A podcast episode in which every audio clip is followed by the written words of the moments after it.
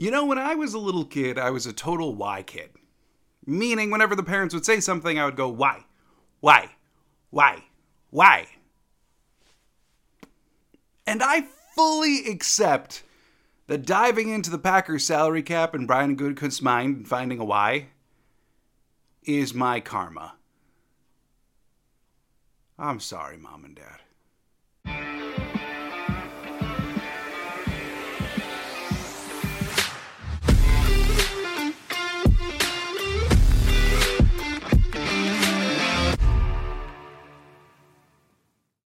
Welcome back to another episode of Lombardi Time Brews, where I am your host, John Delray.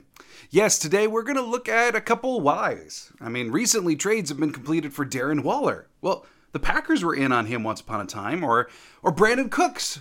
Packers were in on him once a time, too. Or how about some of these free agents that the Packers have shown interest in in the past that now are signing elsewhere, or free agents that were the Packers and now are going elsewhere?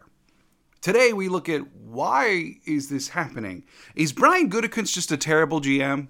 Ha! See, I know, I know. I asked that question, and some of you are immediately in the comments going to type, yes. I know. How you feel about him is how you feel about him. But the truth is, there are reasons as to why this is happening. Why is it that after the Packers supposedly, reportedly, offer a second-round pick at the trade deadline last year for Darren Waller, does he get traded for a third to the Giants now? Why did the Packers ever miss out on Chase Claypool at the deadline? Or why is it that they can't trade for Brandin Cooks now? And really, there's lots of reasons. But what it really comes down to at the end of the day is timing, circumstances, and money. I'm going to dive into each one of those topics as well as kind of outline, here's the situation for the Green Bay Packers right now. They find themselves in a very curious, odd predicament, especially on the roster building side. It, they find themselves in a great in-between. You can imagine that it's quite difficult to build a roster when you are at a great in-between. You know, kind of like how they've been the last couple of years with an aging roster and absolutely no money because they had already overextended themselves. So today we're going to dive into all of those topics. So first, let's dive into timing, right? Now we know that the Green Bay Packers, it's been reported, it's been verified by a bunch of different people that at the trade deadline last year, the Green Bay Packers offered a second round pick for Las Vegas Raiders tight end Darren Waller. And it got turned down. The Raiders held on to Waller. And then just last week, they traded Waller to the Giants for pick one hundred, a third-round pick. Of course, the Packers' second-round pick is substantially better than that. So why didn't the trade at the deadline go down? And, well, look, in-season desperation ploys for playmaking are always going to yield more fruitful trade proposals than those in the offseason, because teams are desperate. And the Green Bay Packers at the deadline last year were desperate for a playmaker. They knew whether they were going to trade Rodgers this offseason or whether he was going to retire, which he was ninety percent on the way to retiring, per his own admission last week, or whether they had one year left. Regardless, they knew that that window with Rodgers was coming to a close, and they needed to get some more playmaking. Now, I know you're going to jump right in there and say, well, they needed more playmaking because they didn't get enough. Yeah, fine. Okay, so they were trying to fill the hole that was there. And so they offered a premium to get it. But keep in mind where the Raiders were at that time as well. The Raiders were on this momentous slide. Josh McDaniels was trying to save his job. And really, because Waller had been injured in the season, they needed to see if the vision of Carr to Adams to Waller to Renfroe was going to work together or not. So they passed because they were trying to put their own late season push together. Now, the Raiders find themselves, their G M was just talking a couple weeks ago about how they need to start building from within. That last season was their big outside additions off season. Now they need to start turning their attention to within for a more sustainable model. So move on from your ultra expensive and oft-hurt tight end. Okay, so let's take a look at Brandin Cooks. Now, I will grant you that in the situation of Brandin Cooks, we know substantially less about what the Green Bay Packers may have offered versus not. Okay, we do know that the Packers had interest. We know the conversation took place. I have not seen it reported and verified anywhere what the Packers indeed offered for Brandin Cooks. But the issue for Cooks always came down to money. So the Cowboys just traded a fifth and a sixth for Brandin Cooks, which seems like a bargain. But Brandin Cooks is also due eighteen million dollars this year, all guaranteed. And I'm going to get to the Packers cap situation in a little bit. And um,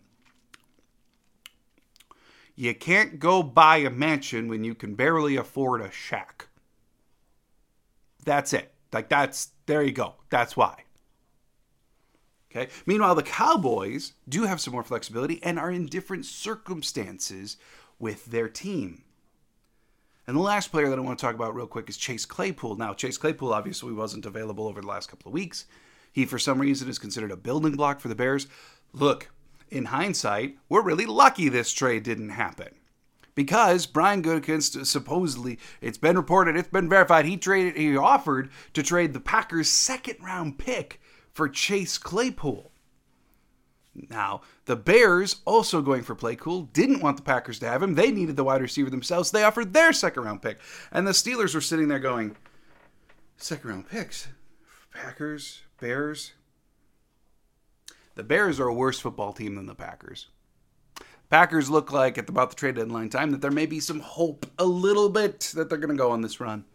We're going to go with the Bears pick.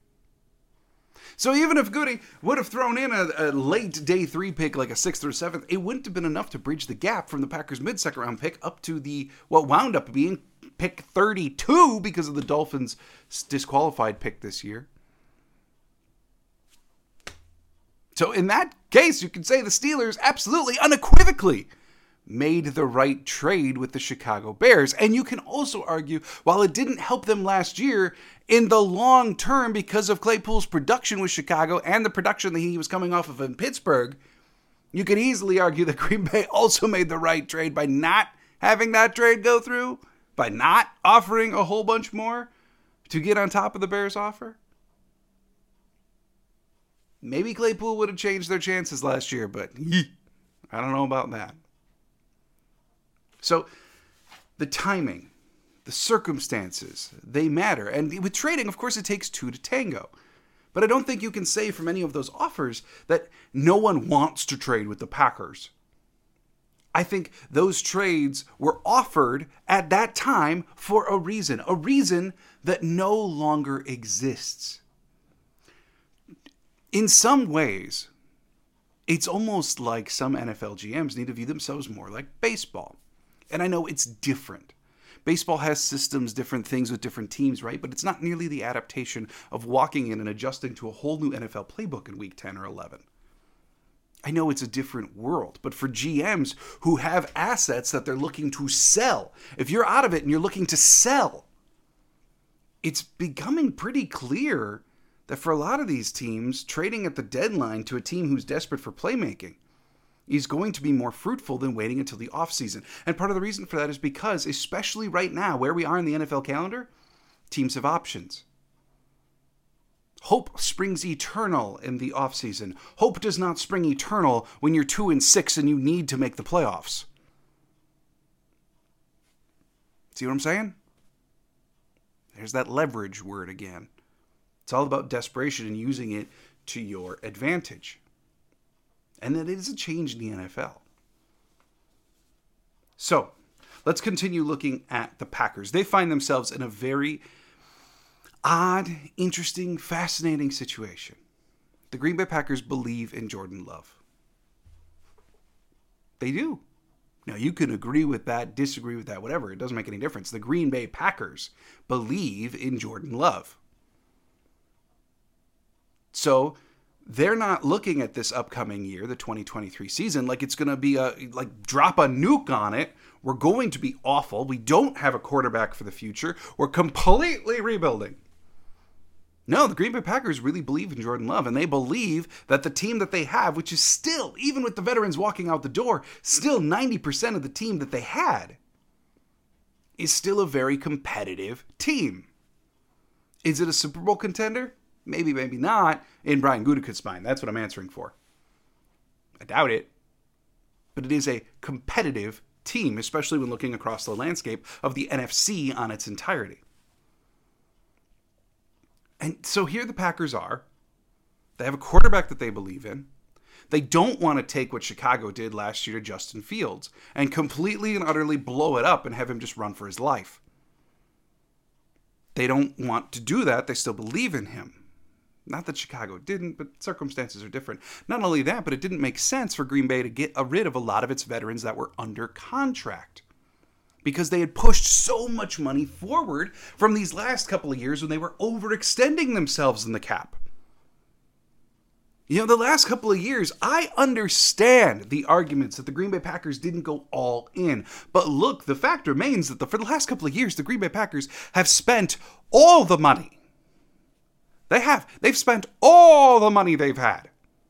And we're beginning to live in the ramifications of those decisions. Because Kenny Ingles even put out a big thread this morning saying, of, of the Packers roster right now, here are the options to get more money out of it. And those options are getting smaller and fewer and less money for exercising all of them, of which if you do exercise them, all you're doing again is pushing more money into the future. So the Green Bay Packers have pushed so much from the last couple of years. And I'll remind you again, over the last couple of years, the Green Bay Packers have one of the, been one of the top spending cash teams in the N F L. I know they didn't make a world of outside acquisitions, and maybe they weren't as aggressive as they could have been. But they did push their constraints. Maybe just not as much as you wanted, or maybe you're fine with how it all went. But they did push their constraints. And now we're beginning to live in that. But now you wind up in this awkward situation where you have a young quarterback who you really believe in, an aging left tackle who it doesn't make any sense to cut, a running back who you got to take a pay cut, but it wouldn't make that much sense to cut him. And so you've got these vets who are under these big contracts that, what are you going to do with them? Because to, to fully blow it up, to fully rebuild, you're going to get rid of those guys. But then you got to find a replacement. Because you'd want your young quarterback to be protected, right? So, like, if you get rid of David Bakhtiari, you're going to save five point nine million dollars. Okay, cool. Who's going to play left tackle? Is it going to cost you less than five point nine million dollars to go get a different left tackle? You can only address so many things in the draft. Even retaining Yash is four million dollars, and Yash is not the left tackle that David Bakhtiari is. Or how about Aaron Jones? ten million dollars in dead cap, ten million dollars savings. Okay, fine, but then who's going to run the ball? Sure, you got A J. Dillon, but you don't want him to have five hundred carries. So you're elevating Tyler Goodson, Patrick Taylor. Again, you can only address so many things in the draft. And not only that, but Aaron Jones, with the departure of Aaron Rodgers amongst Randall Cobb, Mercedes Lewis probably, Aaron Jones becomes one of your absolute leaders in the locker room, no doubt about it. So there's an intangible quality to him as well. Same kind of with Bakhtiari. So when you look at the replacement cost, per what you're saying, it just doesn't make any sense. So they have these large, overextended contracts while trying to retool with a younger roster. And so again, they find themselves in this bind. And so what they're doing is they're trying to field as competitive a team as they can within the constraints without, again, completely overextending themselves. They've already pushed a whole bunch of money into the future. I know that they probably don't want to do that a ton more, because then they're just doing this to more and more years. It already is looking like twenty twenty-five is probably the first year that we can look forward to a semi-normal cap situation. And even then, if Jordan Love pans out, guess who's going to be getting a whole lot more money right around that time? Yeah. So they do find themselves in a very odd situation. Let's review that cap again, because I did see a number of fans comment in the different forums, in the different areas. The Packers are in the top five of available cap space right now. What's the issue? They got money. Why can't they go sign the safety that Detroit just did for eight million dollars? Why can't they acquire Brandin Cooks for eighteen million dollars? They got twenty-five million dollars. Well, and the truth is, because yes, they do have twenty-five right now. However, the millisecond that Aaron Rodgers is traded, you can kiss nine of that goodbye. And the draft, as it stands right now, is going to cost them about eleven million dollars. If they get some premium picks from the Jets, up that total. And that leaves them with about five million dollars left unless they do more stuff like extend Rashawn Gary, restructure others who have very little left. And now, if you take a look at their roster, so you got eleven draft picks coming in. And besides that, as it stands right now, you got about five million dollars.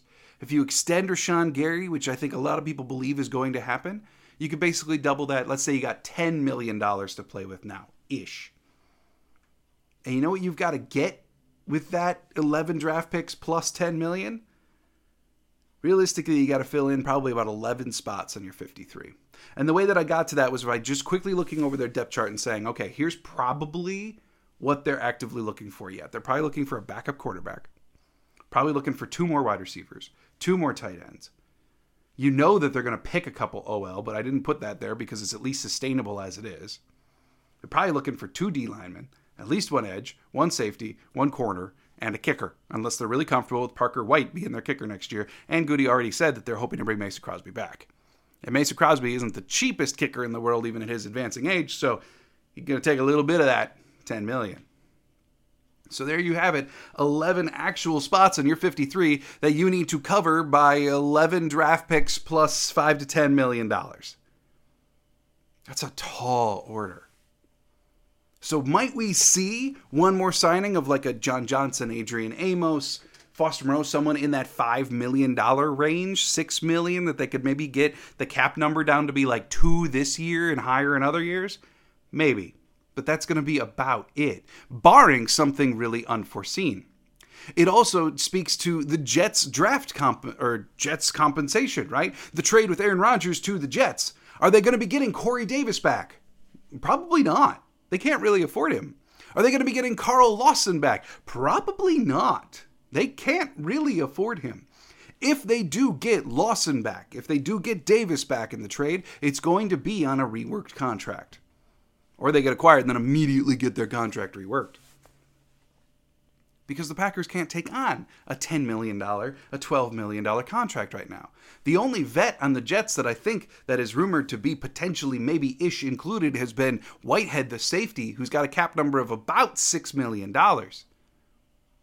Now, could the Packers extend him? He's only twenty-six years old and get that cap number down? That I could see being a possibility.